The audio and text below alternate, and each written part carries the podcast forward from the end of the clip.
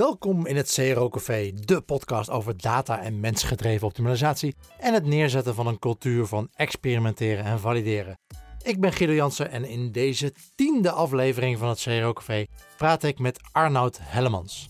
Hij is ooit begonnen met SEO en SEA en is de laatste jaren steeds meer gaan richten op CRO voor zowel grote als kleine websites. Arnoud en ik hebben het in deze aflevering ja, eigenlijk over van alles. Uh, we praten over overeenkomsten tussen CRO en SEO. We praten over het belang van de experimentele mindset binnen je organisatie. Dat komt een paar keer terug. Dat veel websites die Arnold voorbij ziet komen zich vooral nog even moeten focussen op die basics, zoals het verbeteren van de laadtijd. Uh, we praten over calculated metrics en de hacks die Arnoud daarmee uithaalt. En we praten over waarom CRO-specialisten vaak goede koks zijn. Ook deze tiende aflevering van het CRO Café wordt mede mogelijk gemaakt door Convert.com en Effective Experiments. Mocht je nou bij een CRO agency werken of een gave CRO tool hebben en dit willen promoten, ga dan naar cro.café/partner. Arno, dank voor je deelname aan de podcast helemaal vanuit Praag. Dank je. Even voor de beeldvorming. Wie ben je en wat doe je? ja, ik ben uh, Arno Dellemans en uh, uh, ik optimaliseer websites. Ehm, en eigenlijk meer, want ik, doe ook, ik ben ook bezig met apps. Ehm, mijn achtergrond komt heel erg vanuit de SEO en ook wel CA-hoek. Dus zoekmachine optimalisatie en zoekmachine adverteren eigenlijk. Um, ik ben daarna heb ik wat uitstapjes gemaakt, omdat ik het niet meer zo interessant vond. Pak een beetje vier, vijf jaar geleden. Toen ben ik me meer gaan richten op conversie. Dat deed ik eigenlijk daarvoor ook al, maar ik, was, ik deed dat meer vanuit een soort gut feeling. Um, en toen ben ik meer, ik ben naar Digital Elite Camp gegaan. Daar kwam ik ook, s'nachts liep ik daar Bart, Ton en Maurice tegen het lijf. Uh, wat later uh, is verworden tot Conversion Hotel. Uh, jou ook wel bekend, denk ik, Guido. ja, ik ben er bekend mee. um, en daar ook een aantal jaren geweest. Um, en me eigenlijk veel meer gaan richten op analytics. Omdat ik, ja, ik wil toch naar, ik wil weg bij het verkeer. het gaat niet om verkeer, het gaat om wat voeg je toe aan waarde voor een bedrijf. Ja. En dat kan heel veel verschillende stappen hebben. Aan het begin gewerkt voor een onderdeel van Achmea. ik heb hier en daar klussen gedaan. Ik heb mijn eigen projecten gedraaid op het gebied van appartementenverhuur, in de bloemen. Ehm, ik ben nu aandeelhouder in, een, in Sitly, sitly.nl, wat een oppas-site is. In, we zijn actief in negen landen. Ehm, ja, dat is ontzettend leuk. Uh, daarnaast zit ik momenteel uh, bij RBS, Royal Bank of Scotland. Um, en daar help ik eigenlijk een meer digitale mindset binnen het bedrijf te creëren. Heel erg vanuit de SEO-hoek, maar ook gewoon de basics. En dat is ontzettend leuk. Dus dat doe ik uh, nu. Uh, daarnaast Sidley. Daarnaast spreek ik af en toe op conferenties. en vind ik het gewoon leuk om met leuke projecten bezig te zijn. dat zijn de beste projecten, toch? De leuke projecten. Nou ja, ik heb ook wel een manier gevonden. Kijk, eh, en ik denk dat we dat zo dadelijk wel, wel, wel, aan kunnen raken. Maar ik heb ook wel een manier gevonden om slechte klanten bij me weg te houden. Oh, dat is ook een hele interessante. Ja. ja. Even, uh, even Sidley, hè? vanaf welke leeftijd uh, begint dat? Mijn zoontje is nu uh, bijna vier maanden. Ben nou, ja, dat gaan uitbesteden? Wanneer, wanneer kan je het loslaten? Wanneer durf je het los te laten? Kijk, oh ja, nou dan moeten we een soort gemiddelde vinden tussen mij en mijn vriendin, denk ik. Daar zit wat ja, andere... exact, exact. Nou, ik, zeer herkenbaar. Ik, ik ben, ik ben getrouwd, heel gelukkig getrouwd met Fleur. En ik heb drie kinderen. weliswaar iets ouder. De oudste is bijna elf en de jongste is zeven. Um, ja, wij zijn er op, denk ik, toen de oudste vier was mee begonnen met, uh, met ah, ja. Maar dat kwam omdat we geen kinderopvangtoeslag meer kregen. Een beetje te duur werd. ja, ik moet wel zeggen dus... dat ik met, met, die, met die kinderopvang ben wel een beetje op mijn neus gegaan. Want dat is echt van, oh, nou, krijg ik, krijg ik iets van mijn productiviteit uh, terug als hij, uh, als hij daarheen gaat. Yeah. En ver, vervolgens komt hij terug met uh, al die kindjes. nou, gespeeld is nog wat te veel gezegd, yeah. drie maanden ben natuurlijk, maar geïnteracteerd. Yeah. En daar geweest en vervolgens ben ik twee weken ziek. Ja, zeer herkenbaar. Uh, stotteren en, en dingen. Nee, maar, uh, maar ik raad je aan, uh, ja, weet je, op het moment dat je het dat toevertrouwt. Kijk, Sidley is een, is, is een marktplaats in principe. Dus het is gewoon het bij, het bij elkaar brengen van vraag en aanbod. Dus je kan bij jou, want jij zit nu in Oude Kerk, toch? Ja. Ja, nou daar hebben wij genoeg oppassen. Dus, nee, goed om te weten. Ik, zou zeggen, alle, alle luisteraars van CROKV vinden dit supergoede ja. informatie allemaal. De laatste sidestep. Ik was er bij de laatste Conversion Hotel niet bij, wegens diezelfde baby die in die week uh, ter wereld kwam. Maar uh, ben je dit keer wederom s'nachts verdwaald in het Tesselse duinlandschap of uh, viel het mee? Ik heb wel gezwommen, maar ik heb het redelijk rustig gehouden. Alhoewel, ik heb nu Zo ken ik je niet. Zo'n fitness tracker en die gaf mij twee nachten, drie nachten achter elkaar, drie, ongeveer 3 uur en 42 minuten, 3 uur en 40 minuten slapen en 3 uur en 44 minuten. Dus ik... Ja, dat is wel wat je moet weten voordat je daarheen gaat. Uh, inderdaad. Ja, ja, exact. Je slaapt weinig. Ja, um, als je meer dan 5 uur slaapt, heb je het ook niet goed gedaan, denk ik. Nee, dan heb je, er, heb je, heb je het niet goed geoptimaliseerd. Nee. Hey, terug naar de inhoud. Jij zit bij verschillende ja. partijen binnen. En ja. um, in het voorgesprek uh, benoemde je al even uh, de experimentation mindset. Uh, dat vind ik ook wel een, een, een mooi onderwerp. Dat zie ik ook wel vaak nou ja, daarop uh, stuk lopen, zeg maar. Dat mensen daar niet open voor zijn of niet klaar voor zijn. Of, of de teams wel, maar het management niet. Um, dus ja. ja. vertel, hoe ga jij ermee om? Nou, kijk, wat ik hier heel interessant vind is... Um, uh, weet je, door mijn achtergrond uh, op, het, op het gebied van, van SEO... Um, bij SEO zijn er geen echte regels. Google maakt zijn eigen regels, maar maakt ze niet bekend. Dus iedereen die al uh, wat langer meeloopt in uh, SEO, uh, ja, werkgebied eigenlijk, die, die zijn gewoon heel, heel erg aan, heel, veel, heel veel aan het experimenteren. Die kijken naar de resultaten, die kijken naar de zoekmachine, die, die, die luisteren niet wat ze lezen, maar die zien zelf wat er gebeurt. Eigenlijk zijn SEO-mensen veel, veel verder met experimenteren of veel eerder daar al mee begonnen. Ja, de mensen die er langer in zitten, je ziet ook best wel veel uh, CEO-mensen de overstap maken richting CRO. Ja, we spraken onlangs nog met, met Roy Huiskers, die heeft het ook gedaan. Ja. ja, exact. En um, de, dus dat is het een beetje. Maar wat me daarin opvalt is dat het een, een apart slag, slag mensen is die zich echt afvraagt van hey, waarom gebeuren dingen nou? En kan dit niet beter? Um, en, en, en dat is iets... Um, Waarvan ik zelf zit, zit te denken van, ja, hoe herken je deze mensen? Hè? Want het is een beetje, ja, hoe doe je dat? Weet je? En, en bij SEO is het natuurlijk zo, ja, het is, het is al zo ongrijpbaar, zeg maar. Van, je moet mensen of klanten uitleggen van, ja, het is, het is een algoritme. Wij weten niet wat het algoritme precies doet, want Google geeft het niet vrij. Dus we moeten experimenteren om erachter te komen. Exact. Dus je begint al met, we moeten experimenteren om dit soort dingen te doen. Exact. En bij websites uh, moet je dat vaak nog uh, uitleggen. Ik zou willen dat SEO-mensen het zo zouden uitleggen. Maar dat gebeurt vaak niet. Eh, dus de meeste mensen die hebben gewoon, de meeste SEO-mensen die ik ken, die, die hebben gewoon uh, iets gedaan bij een andere site en dat werkt. Oh, dan doe ik het ook, eh, rinse and repeat een beetje. Ja. Um, ja, dat voelt bij mij niet helemaal goed, want daarmee ben je niet future-proof bezig. Daarmee ben je niet met de toekomst bezig. En waar gaat het naartoe? Uh, dus het gaat meer om een mindset. En een van de dingen die mij heel erg opvielen, is dat iedereen die, nou, ik weet niet, volgens mij is OCD het Engelse woord voor het. Obtrusive Compulsive Disorder. Het is, uh, je, je, bent een psycholoog, hè? Obsessive Compulsive Disorder.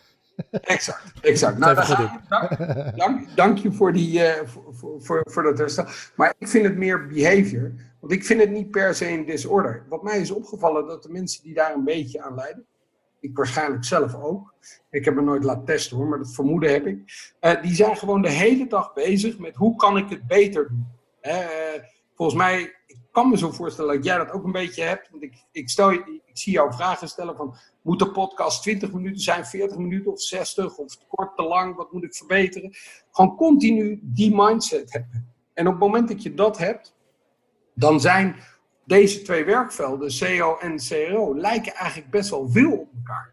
Die, die, je stelt bij allebei, weet je niet exact wat, het nou, wat er nou werkt en waarom. Maar het zijn allemaal factoren die met elkaar samenwerken. En ik denk dat uh, de, de mensen die, die die mindset hebben om te proberen uit te vogelen van... als ik nou dit doe, wat gebeurt er dan met de rest? Ja, dat is de mindset die je nodig hebt. En alle mensen die heel veel uh, uh, cursussen doen, je kan zeker heel veel kennis opdoen over CRO en over statistiek en over dingen. Maar het gaat ook gewoon dat je jezelf kan verplaatsen en kan, kan proberen uit te voeren. Hey, dat is gebeurd. Waarom is dat nou? En wat zit hierachter? En als ik dan dit doe, wat gebeurt er dan?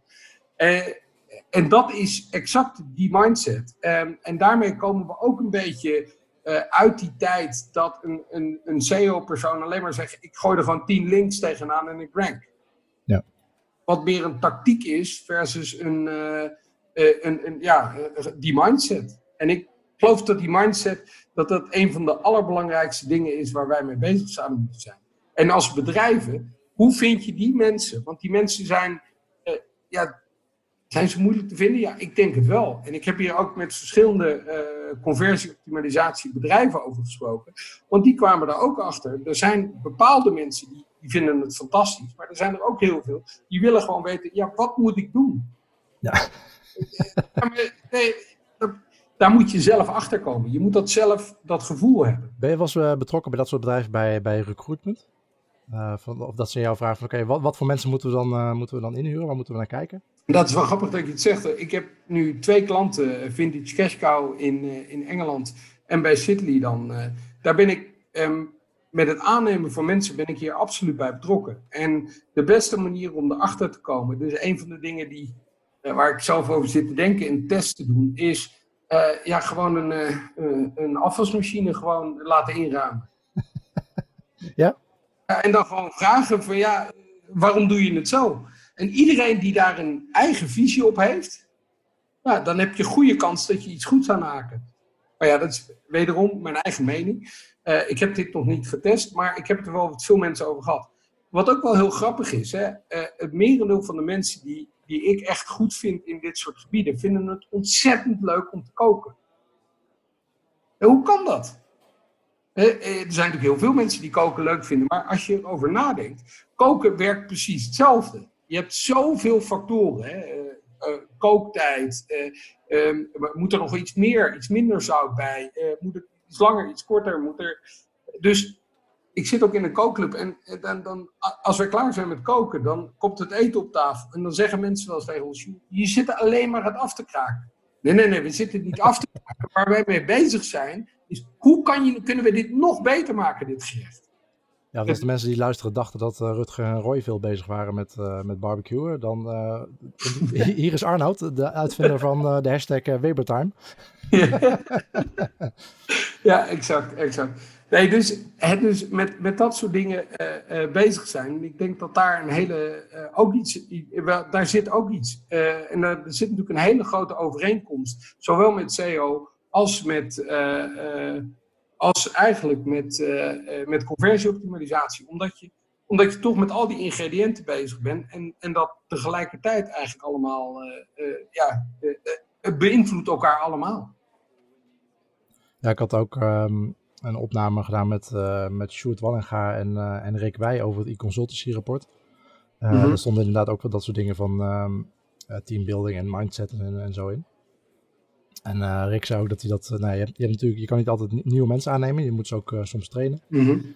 um, wat ik in vorige podcast ook al heb gezegd. Van, het is natuurlijk lastig omdat. kijk, als kind zijnde is iedereen zo creatief. En ben je ook een natuurlijke scientist of uitvinder. En, en ben je continu experimenten aan het doen. Ja. Maar het wordt natuurlijk op de meeste scholen best wel hard uitgeramd. En het bedrijfsleven. Ja, het gaat alleen maar om dat je successen moet produceren. Uh, dus ga je allemaal maar voor de veilige optie. Mm -hmm. En uh, experimenteren is een beetje eng. Ja, ik vind, ben het daar eigenlijk persoonlijk niet mee eens. Want ik denk dat dat een core skill moet zijn, vooral in de toekomst. Want, want alles wat, wat, wat een soort massaproductie wordt, ja, daar krijgen we gewoon andere oplossingen voor. Lees algoritmes, lees computers, lees uh, repetitief werk kan je veel makkelijker uit handen geven. Ja. Dus ik denk ook dat, dat eigenlijk ons hele schoolingssysteem op de schop wordt. Maar dat is een hele andere afdeling. In de volgende podcast met Arnoud. Misschien toch maar eens een eigen podcast beginnen over dat soort dingen. Maar, nou, anyways. Ja, als je tips wil hebben, dan, dan hoor ik het. Nou, ik kom graag een keer in jouw podcast cave kijken. Want uh, het ja, is goed. echt professioneel uit. Is goed. En een ander ding dat je noemde was dat je bij veel partijen binnenkomt. Uh, die, nou ja, dan kom je binnen voor, voor optimalisatie. Ja. Maar dan moet je eigenlijk aan de basics al beginnen. Ja, ja, ja, ja. ja.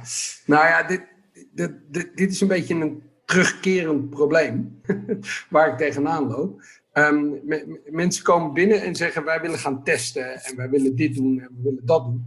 Ja, en dan het eerste wat ik eigenlijk doe is, ik, ik kijk gewoon eventjes met een aantal testen, zoals Google Lighthouse en uh, eh, GT Metrics uh, en Pingdom, gewoon eens even naar de laadsnelheid van hun belangrijkste pagina's. En af en toe kom ik gewoon pagina's tegen, 6, 7, 8, 10 MB. Ja, um, ik kom nog uit de tijd van de diskettes, jij volgens mij ook. Zeker. Dat is serieus lang. Weet je, toen wij op internet gingen, dan zaten wij, was dit, waren dit gewoon meerdere spelletjes die we aan het downloaden waren, we gewoon lang op aan het wachten waren. Dagen. Da nou ja, nou ja, nou ja. dat weet ik niet. Maar je 28k8 modem deed daar behoorlijk lang over. En weet je, veel mensen leven dan toch een beetje in de bubbel. Dat zij gewoon kijken van ja, maar alles staat toch op mijn site. Dan zeg ik ja, maar jij zit op een, op een dark fiber achter je kantoortje. Uh, uh, supersnel internet, fantastisch.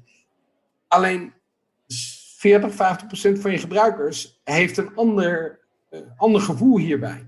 En wat ze dan ook nog eens een keer doen, is dan gaan ze daar testen op draaien. En dan denk ik, ja, maar als je gewoon die snelheid van uh, een laadtijd van 6 seconden terugbrengt naar 2 seconden, de, de, de impact is zo enorm. En dat is gewoon de basics voor mij. dus ik zie, dat, ik zie daar heel vaak fout gaan. Eigenlijk het, het, het, het volgende waar ik het vaak fout zie gaan, is dat mensen kijken van, ik wil mensen op mijn site converteren.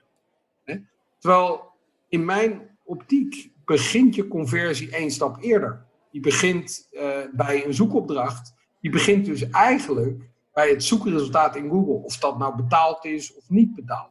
Daar komt de intent vandaan. Beetje hetzelfde is mensen die, die zeggen: ja, mijn, mijn Facebook-verkeer dat converteert amper.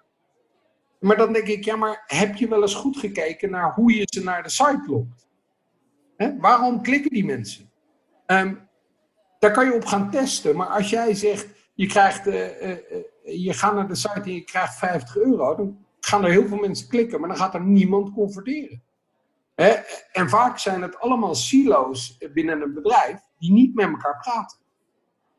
En dus het, je moet er veel meer met een holistisch naar kijken. daarbij vind ik ook, als je dit allemaal gedaan hebt, ehm, dus uh, je navigatie goed hebt gezet, uh, je, je snelheid uh, gewoon naar een zeer acceptabel niveau. En dan gaan mensen vragen, ja, wat is acceptabel? Um, ja, hoe lang wacht jij op een site? Is het twee seconden? Is het vier seconden? Is het tien seconden? Is het twintig seconden? Ehm, wat ik wel grappig vind is, Facebook had, ik weet niet of ze het nog steeds hebben, maar die hadden zeg maar een um, 3G Thursday, was het volgens mij, waarin het hele kantoor op 3G ging. En probeer dan je apps nog maar eens te gebruiken. En, en het idee daarachter was, dit is meer dan de helft van onze gebruikers heeft deze experience. Ja. Briljant om dat gewoon een keer zelf te doen bij, eh, bij, bij, bij, bij, bij je eigen site. En zeg, en zeg dan eens een keer tegen een developer, hey, um, vind je dit acceptabel? Vind je dit acceptabel? En dat vinden ze vaak niet. Hè? Nee, maar ja, die developer kan er ook niet altijd wat aan doen natuurlijk. Die heeft weer een manager en die heeft weer een, uh, nee, nee, nee, een, een CEO. En uh, het moet allemaal leuk uitzien met video's en zo.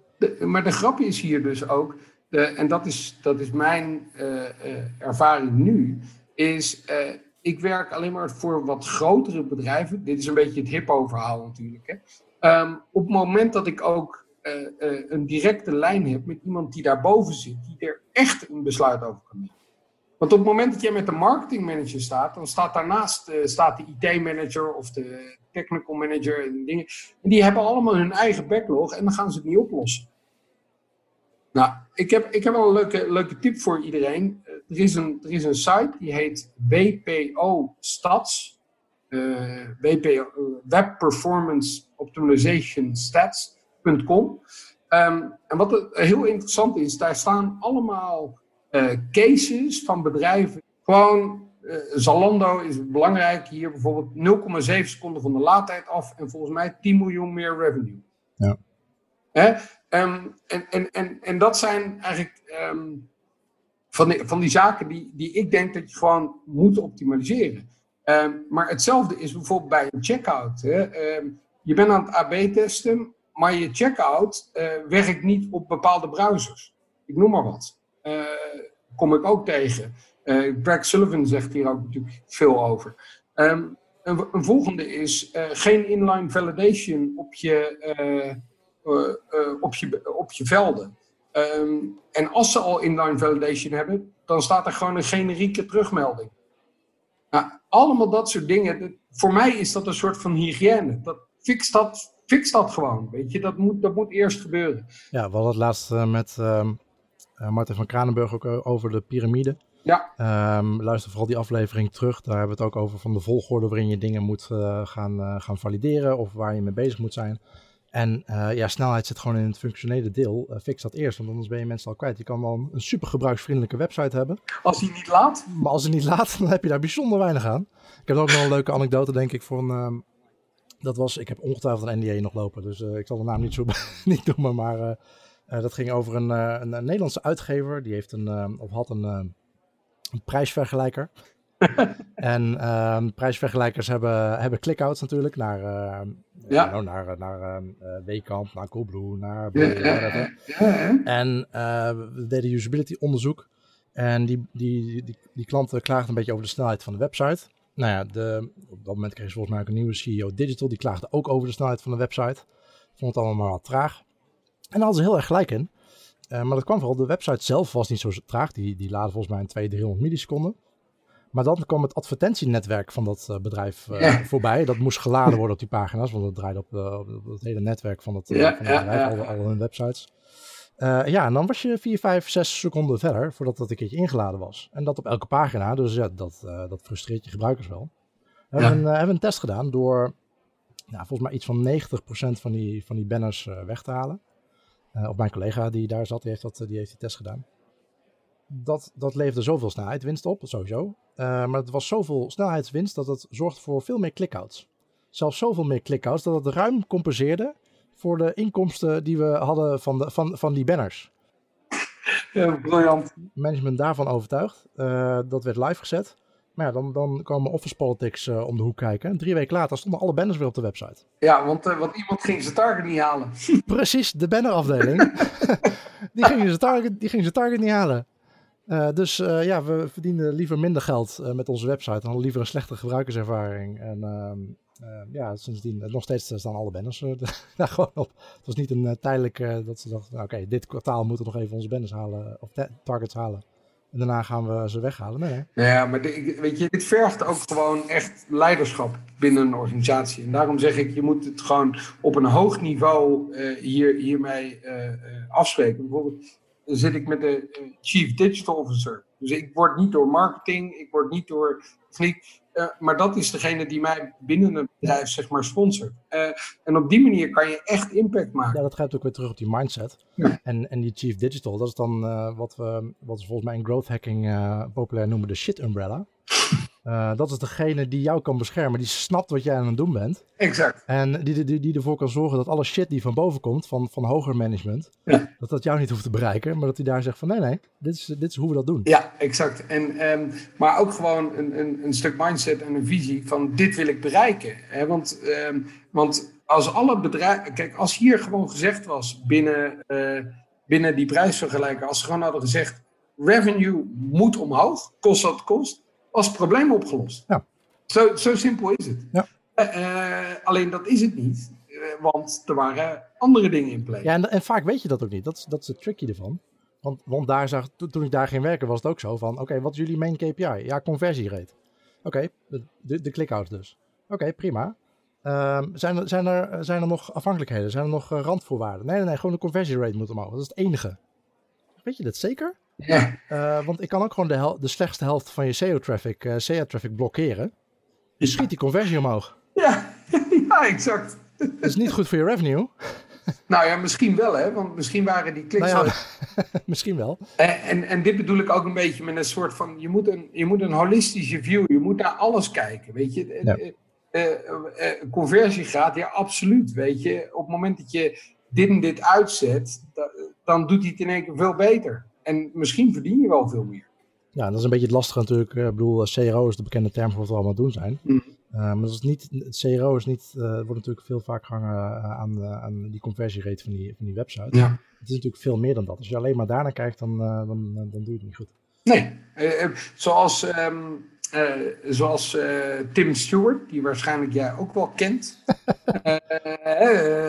ook, ook, ook vaak tegen, tegen mij zegt weet je, ik, ja, ik kom binnen voor conversie, maar uiteindelijk ben ik gewoon de business aan het optimaliseren. En stel ik gewoon de vragen, die gewoon, waarvan ik gewoon zeg van, ehm, ja, jongens, waarom doen we dit? waarom doen we dit? En waarom is dit nog niet gefixt? Gewoon de, de obvious questions. En ik denk dat dat, dat dat dat iets is wat ook in die mindset hoort. We zijn niet alleen maar om te testen. We zijn gewoon om het beter te maken. Zo zie ik het.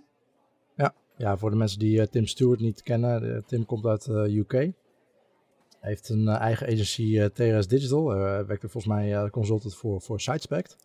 Ja. Um, en in de Effective Experiments groep, mocht je in die Slack zitten, of er niet in zitten, dan mocht je een vraag hebben over CRO. Uh, dat is een vraag dan van waarschijnlijk één of twee zinnen. En dan komt, als, als Tim online is, dan krijg je een antwoord van, van 3,5 boek. Ja. maar, maar 100% waterdicht. Ja, dus... dat wel. Convert is het bedrijf achter Convert Experiments, de knippervrije AB-testing tool met enterprise-level security die standaard volledig voldoet aan de GDPR-wetgeving. Daarnaast is Convert een goed voorbeeld van maatschappelijk verantwoord ondernemen. De organisatie is maar liefst 100 keer CO2-positief en Convert doneert elk jaar 10.000 dollar aan goede doelen. Om te zien hoe Convert ook voor jou het verschil kan maken, ga je naar convert.com/features. Sowieso, mindset is een uitdaging. Die basic, uh, basics op orde krijgen, dat is een uitdaging. Ja. Wat, wat, wat is het lastigste onderdeel van je werk? Uh, die juiste klant te krijgen. En, en de slechte klant ontslaan? Ja, um, um, en ik heb er wel iets voor ontwikkeld. Um, en dat is, ik ben een beetje in een huiswerkmodel gaan werken. Ja. Het allereerste wat we doen is gewoon, uh, we plannen een sessie in. En dan gaan wij uh, alleen maar de meetbaarheid op orde krijgen. Dus we gaan gewoon een baseline zetten. Want wat ik vaak zie, is dat bedrijven hun baseline niet eens op orde hebben. Um, ze meten verkeerd, ze hebben interne UTM-tagging aanstaan, ze meten geen goals, ze meten de verkeerde goals. Ze meten, nou, allemaal dat soort dingen. Gewoon eerst de gewoon een baseline proberen te creëren. Um, wat ik heb gezien is, op het moment dat je een juiste baseline bij een klant krijgt, en je doet een maand niks, dan vraag je aan het eind van de maand, jongens, hoe hebben we het gedaan? En dan zeggen ze, nou, het was een beetje een langzame maand. Prima, maar zie je 10% lager, 20%, wat, wat, wat is normaal dan? Waar praten we over? Ja, waar praten we over? En dan zeggen ze, nou, ongeveer 10%. Oké, nou weet je wat, dan is de baseline die is dus niet 1500 leads, maar is 1650. Nou, dat is prima. En, en dan vraag je, wat is een lead jou waard? Wat is je conversiepercentage van lead tot, uh, tot eigenlijk hoeveel eh, winst maak jij dan op zo iemand? Geef me een ballpark figure en dan komt er een bedrag uit.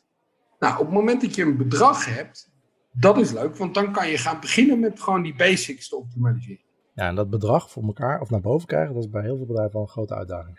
Klopt. dus wat ik vaak zeg is van, nou, doe maar maar een, een, een ballpark figure. Wat, wat, wat, is, wat is normaal? Weet je, is het 50 euro, is het 30 euro, is het 40 euro, is, is het een tientje? Maakt me niet uit. Ehm, ik wil gewoon een monetair getal hebben. Ja. En, en de reden dat ik dat doe is, vanuit daar, als ik dan ga optimaliseren, kan ik laten zien in hoeverre die baseline omhoog gegaan is. En als die baseline namelijk omhoog gegaan is en er wordt in plaats van 10.000 euro 11.000 euro verdiend, 12.000 euro verdiend, of misschien 15.000 of misschien wel 150.000 in plaats van 100, eh, dan is in één keer de toegevoegde waarde van jouw werk en van alle mensen die het werk voor jou binnen een bedrijf hebben uitgevoerd, heel duidelijk. Ja. En op het moment dat je dat hebt, ja, dan kan je buy-in, dan is de buy-in, dan heb je nooit meer discussie over geld, je hebt nooit meer discussie over want je hebt ze eigenlijk al terugverdiend. En, en het andere wat dit doet, is ik geef ze zeg maar vier weken de tijd om het dan op orde te krijgen na zo'n eerste sessie. Als ze dat niet redden, dan geef ik ze nog een keer, nou, hoe lang heb je nog meer nodig? Drie, twee, drie weken? Prima, ga maar. En als ze dat ook niet redden, dan zeg ik gewoon: het spijt me, maar dit gaat niet werken. Want wij weten ook, en jij weet ook, dat als jij een bedrijf helpt en ze willen vooruit, maar ze hebben geen behoefte om het zelf te implementeren, dan gaan ze niet vooruit. Of anders uh, huur iemand in die dat voor elkaar kan krijgen. Er zijn ook genoeg uh, partijen die dat kunnen natuurlijk. Um, ja, maar uiteindelijk geloof ik er heel erg in dat je als bedrijf uh, moet je gewoon die online shop. Het, wordt, het is niet meer een bijproduct. Hè? We, we, beginnen een beetje in een ander niveau te komen. Het wordt gewoon je core. Weet je, en dat ga je niet uitbesteden. Dat moet je zelf willen. Ja, oké, okay, maar als je iets heel snel in drie weken even voor elkaar wil krijgen, dan, uh, dan kun je natuurlijk iemand voor inhuren. Nee, absoluut, absoluut. En dat, kan. Hè, maar ik probeer dus even. En dat is mijn manier die ik daarmee gevonden heb. En op een gegeven moment word je er dan ook wel eens beter in om bedrijven eigenlijk in het eerste gesprek al een beetje het idee te krijgen: dit gaat niet werken. Ja. En dan kan je maar beter zeggen: sorry, dit gaat niet werken. En een andere tip is voor mij is, ik neem eigenlijk alleen maar klanten uh, aan die ik via andere klanten krijg. Je hebt al uh, social proof ingebakken. Of autoriteit ingebakken. Ja, maar zij hebben dan ook al uitgelegd hoe ik werk. Dus ik hoef ook helemaal niet meer uit te leggen, ik ga het anders doen dan andere partijen. Nee, dit is hoe het werkt. Ja, wat ik ook wel interessant vind, uh, hoe je inzicht vanuit Google Ads kan gebruiken met je optimalisatiestrategie on-site. Dit is voor mij, kijk, um, um, als SEO ben je natuurlijk uh, vroeger heel erg afhankelijk van, van zoekwoordenonderzoek. Um, en uh, al, allerlei van dat soort dingen. vroeger kregen we zelfs keywords van, van Google. dat krijgen we niet meer voor organisch verkeer. Nee. In Google Ads krijg je ze allemaal nog wel. Ja. Dus je kan daar zien van hey, waar zoeken mensen naar? Zoeken ze naar voordelen, vergelijken? uh, wat speelt er allemaal uh, binnen, binnen Google Ads. Dus het geeft je heel veel inzichten over wat zijn nou de drivers van mensen die op mijn ad klikken en uiteindelijk bij mij op een site terechtkomen waar ik ze moet converteren. Dus dat is de eerste grote inzicht. De tweede is, is iets, um, misschien wel nou, nou een, een beetje ja, zoals je mij misschien ook wel een beetje kent, Guido, die is een beetje onconventioneel. Maar ik vind hem altijd heel leuk. Dus wat je doet is, je zet een retargeting campagne aan op iedereen die converteert. En dus iedereen die retarget mensen die de site hebben gekeken, we worden helemaal gek van de Zalando's, eh, de Bol.coms en de Coolblues. Die als we één product bekeken hebben, zien we zo ongeveer overal op het internet dat product weer voorbij komen. En ik heb hem net al ergens anders gekocht. Exact, exact. En, en je kan dan niet, jammer genoeg, nog niet op één plek zeggen: Ik heb al gekocht. Nou, hè, eh, eh, maar wat ik eigenlijk doe, ik retarget mensen nadat ze het product gekocht hebben. En dat doe je dan op, op basis van, uh, vrij direct op basis van service of na, na een tijdje? Uh, nee, nee, nee, gewoon, gewoon, gewoon, gewoon bijna direct. En dan zet ik de, de frequency cap op twee, drie keer per dag. Mm -hmm.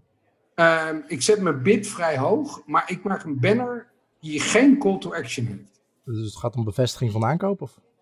Nou, het gaat er eigenlijk, ik wil gewoon on top of mind blijven. Dat is, dat is de, de insteek, even vanuit een soort branding perspectief.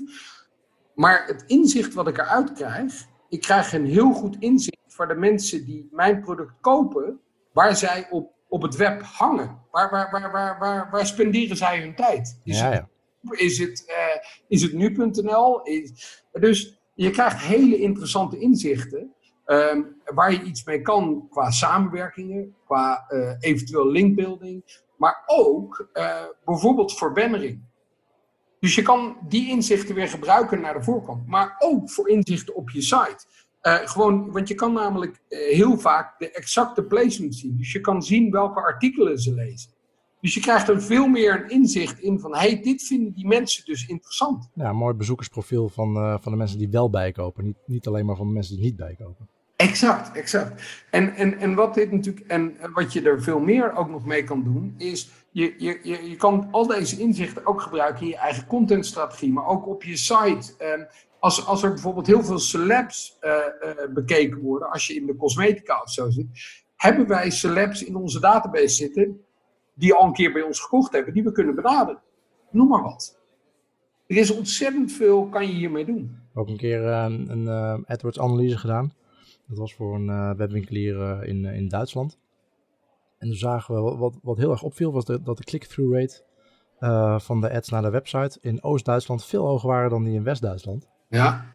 Ja, bleek dat uh, degene die die teksten schreef, dat is een Oost-Duitser. Zijn tone of voice sloot veel meer aan bij, bij Oost-Duitsers.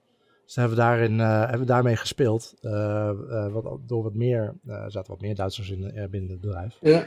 Um, en daar een veel betere mix voor kunnen maken. Maar dat heeft ook weer impact van oké, wat doen we op de website? Omdat die tone of voice is daar ook anders. Exact. En, um, en het andere wat je ook heel mooi kan doen met Google Ads is jij kan USP's testen. dus dus um, je gaat in je ad teksten, schrijf je er, uh, ga je met jouw Google Ads specialist zitten binnen je bedrijf en dan ga je gewoon zeggen, ik heb deze hypotheses, kan jij voor mij eens testen welke de, welke de beste click-through rate krijgt? Dus, dus welke doet het ten opzichte van een ander gewoon beter? Welke spreekt meer aan? En dat is gewoon nog zonder, voordat je dus iets op je site hoeft te veranderen, krijg je al inzichten van Speelt verzendkosten mee? Of is het uh, betrouwbaarheid? Of is het aantal keren gekocht? Of is het levertijd? Wat zijn nou de belangrijkste dingen die ik moet uitlichten? Super interessant om daar ideeën van te halen. Ja, en, en, en, en je, bent, je bent al aan het adverteren. Dus je hoeft alleen maar naast iemand te gaan zitten. Ik zeg, kan je dit testje voor me draaien? Weinig extra moeite. Weinig extra moeite. Het is gewoon directe inzichten en die kan je gewoon weer gebruiken. Wil jij ook een cultuur van experimenteren en klantgedreven beslissingen opzetten in jouw bedrijf? Dit is niet iets wat vanzelf gebeurt. Het begint met het neerzetten van een betrouwbaar proces waarmee je experimenten in de gaten kan houden, kennis kan delen en waarmee je iedereen binnen je bedrijf op de hoogte kan houden van de voortgang en de resultaten. Effective Experiments is het CRO-succesplatform waarin je al je gebruikersonderzoek, experimenten en rapporten kan vastleggen op één centrale plek. Start vandaag nog met het bouwen aan jouw optimalisatiecultuur met Effective Experiments. Een demo aanvragen doe je via www.effectiveexperiments.com. Hey Arnoud, um, uh, drie, vier jaar geleden heb ik jou uh, het podium opgesleept bij, uh, bij Conversion Hotel. ik weet het. ik, ik, ik, ben, dat was voor jou je eerste, je eerste performance, zeg maar. Ja, exact. exact. Um, ik ben blij dat je dat nog steeds doet, want ja, je vertel, je zit, je zit vandaag in Praag, toch? Ja, ik zit vandaag in Praag, ja. Voor een meetup. Daar ga je presenteren. Waar ga je het over hebben? Ja, ja ik ga het hebben eigenlijk over um, de menselijke kant van, van eigenlijk e-commerce optimalisatie. Um, er, er, is iets in mij wat, wat, waar ik een beetje klaar mee ben, is dat mensen het hebben over conversiegraad en bezoekersnummers en visits en dingen. Maar wat zijn niet, wat ik vaak het idee heb dat ze niet echt doorhebben, is dat er gewoon mensen achter zitten. Ja. ja die bezoekers, dat is niet gewoon iets, dat is geen nummer, dat zijn mensen. Hè? En, en wat ik eigenlijk, waar ik het vandaag over ga hebben, is uh, in mijn presentatie, ga ik gewoon zeggen, kijk, weet je, dit is uh, een trage website. Dat, is, dat betekent heel lang moeten wachten in een rij voor de, voor de checkout. Als je niet beveiligde website hebt, waar, waar staat dat mee, komt dat mee overeen? Dat is, dat is feitelijk hetzelfde als iemand die, bij je, die jouw pincode staat af te kijken, bij wijze van spreken.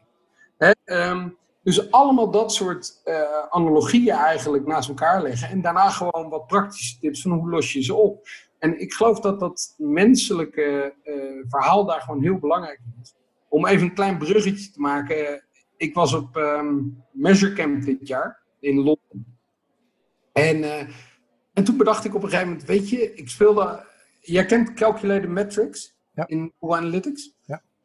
En um, ja, ik was er eigenlijk pas net mee in aanraking gekomen. Voor de, voor de mensen die het niet kennen, kun je het even kort uitleggen? Um, een calculated metric, dan kan je dus eigenlijk met alle velden in Google Analytics kan jij... Een rekensommetje maken. Een rekensommetje maken. Dat, dat, is het. Meer is het niet. Hè? Ja. Dus um, wat, wat een, bijvoorbeeld vaak een probleem is, en bijvoorbeeld bij, uh, bij, bij Sidley een probleem was, wij hadden desktop conversies en mobiele conversies. Want dat waren twee aparte platformen met aparte URL's. Dus dat kan je niet in één ding vangen. Uh, dus wat hebben we toen gedaan? Ik heb toen een calculated metric gemaakt, die gewoon zegt, deze plus deze is mijn babysitter conversie en deze plus deze is mijn parent conversie. conversie. um, maar toen zat ik te denken, wacht even. Als ik dat kan doen, kan ik dan ook niet een soort frustratiemetric bouwen? Ja. Want ik geloof er heel erg in dat als wij de frustratie van, van onze bezoekers weghalen. En weer even terugpakken naar een winkel. Als je in een winkel staat, uh, uh, dan sommige winkels voelen heel prettig aan. Iemand weet precies wanneer die je wel moet aanspreken, niet moet aanspreken, je even mag rondkijken. En je hebt ook winkels waar, waar je gewoon mensen helemaal verdwaasd ziet rondkijken. Ze zijn lost. Hè? En dat gebeurt ook op websites. Dus je, je, je, hebt een metric gemaakt die meet hoe hard mensen op hun toetsenbord aan het stampen zijn. Of, of je hebt hun camera gehackt. Nee, nee En je kijkt hoe rood hun gezicht is. dat, dat, en dat voer jij in Google Analytics in. Dat, Ja. dat, dat, stel ik me nu voor. Nee, ja, maar ik zal hem even uitleggen. Dus ehm, eh, eh, hoe ik het nu doe, is ik, eh, ik, klik, ik trek bijvoorbeeld clicks on non-clickable elements. Dus als een element niet clickable is, waarom zouden mensen dan op klikken? Dus wat je heel vaak bijvoorbeeld ziet, is dat productfoto's heel vaak geklikt worden. Je ziet het in Hotjar en, en dingen. Maar dat betekent dus eigenlijk dat die mensen willen het groter. Die willen het vergroten, het product. Die willen het even... Hè, ehm, dus, dus dat is er één. De andere is bijvoorbeeld een JavaScript error. Waarom zou die er, zouden er, die er moeten zijn? De volgende is bijvoorbeeld ehm, eh, elke laadtijd langer dan 2,5 seconden. Time to first paint. Eh, dat is frustratie. Ehm, eh, een vorm validatie error.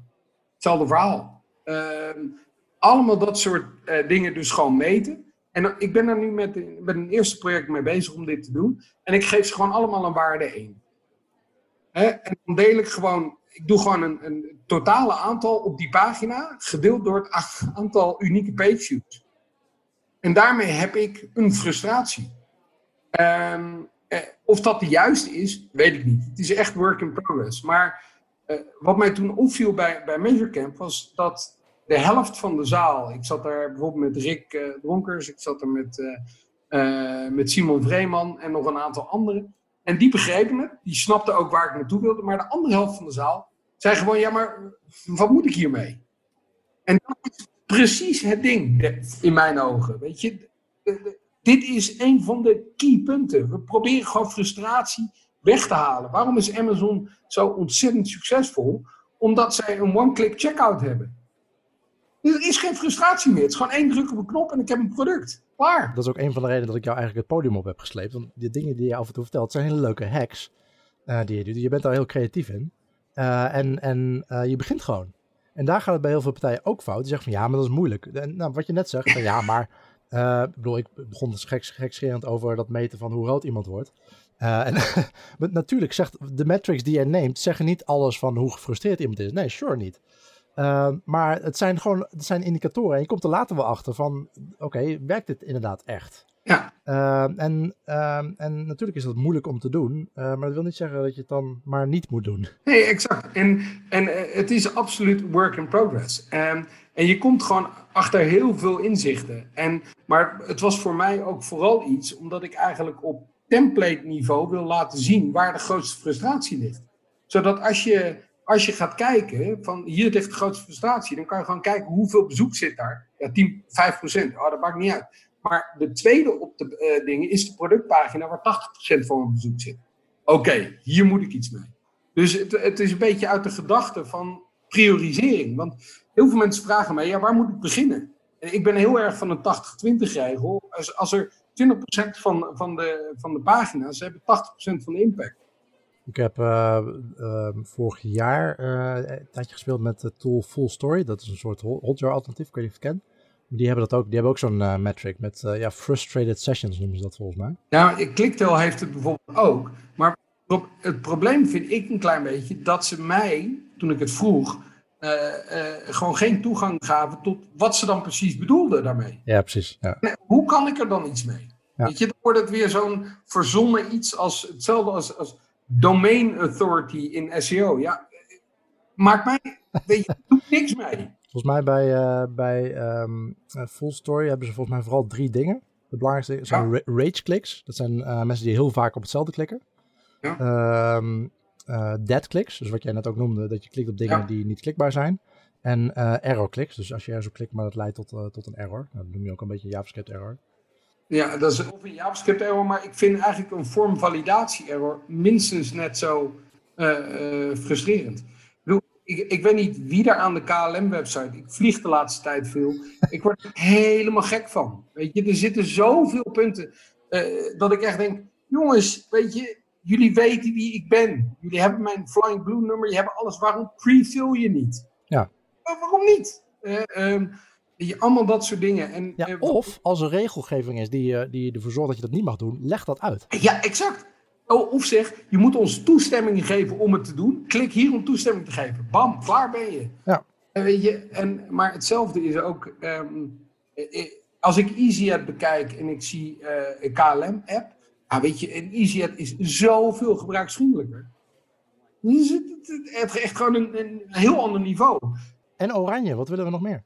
Ja, exact. Dus KLM moet daar denk ik wel wat stappen in maken. Maar het zijn gewoon simpele dingen als ik, ik boek dan een enkeltje, maar de default is retour. Maar dat is bij EasyJet ook. Alleen bij EasyJet kan ik gewoon met één druk op de knop. Onthoudt hij al mijn instellingen en geeft hij me de prijs voor een enkeltje. En bij KLM moet ik alles opnieuw invullen. Waarom? Bezigheidstherapie, Arnoud. Wasting my time.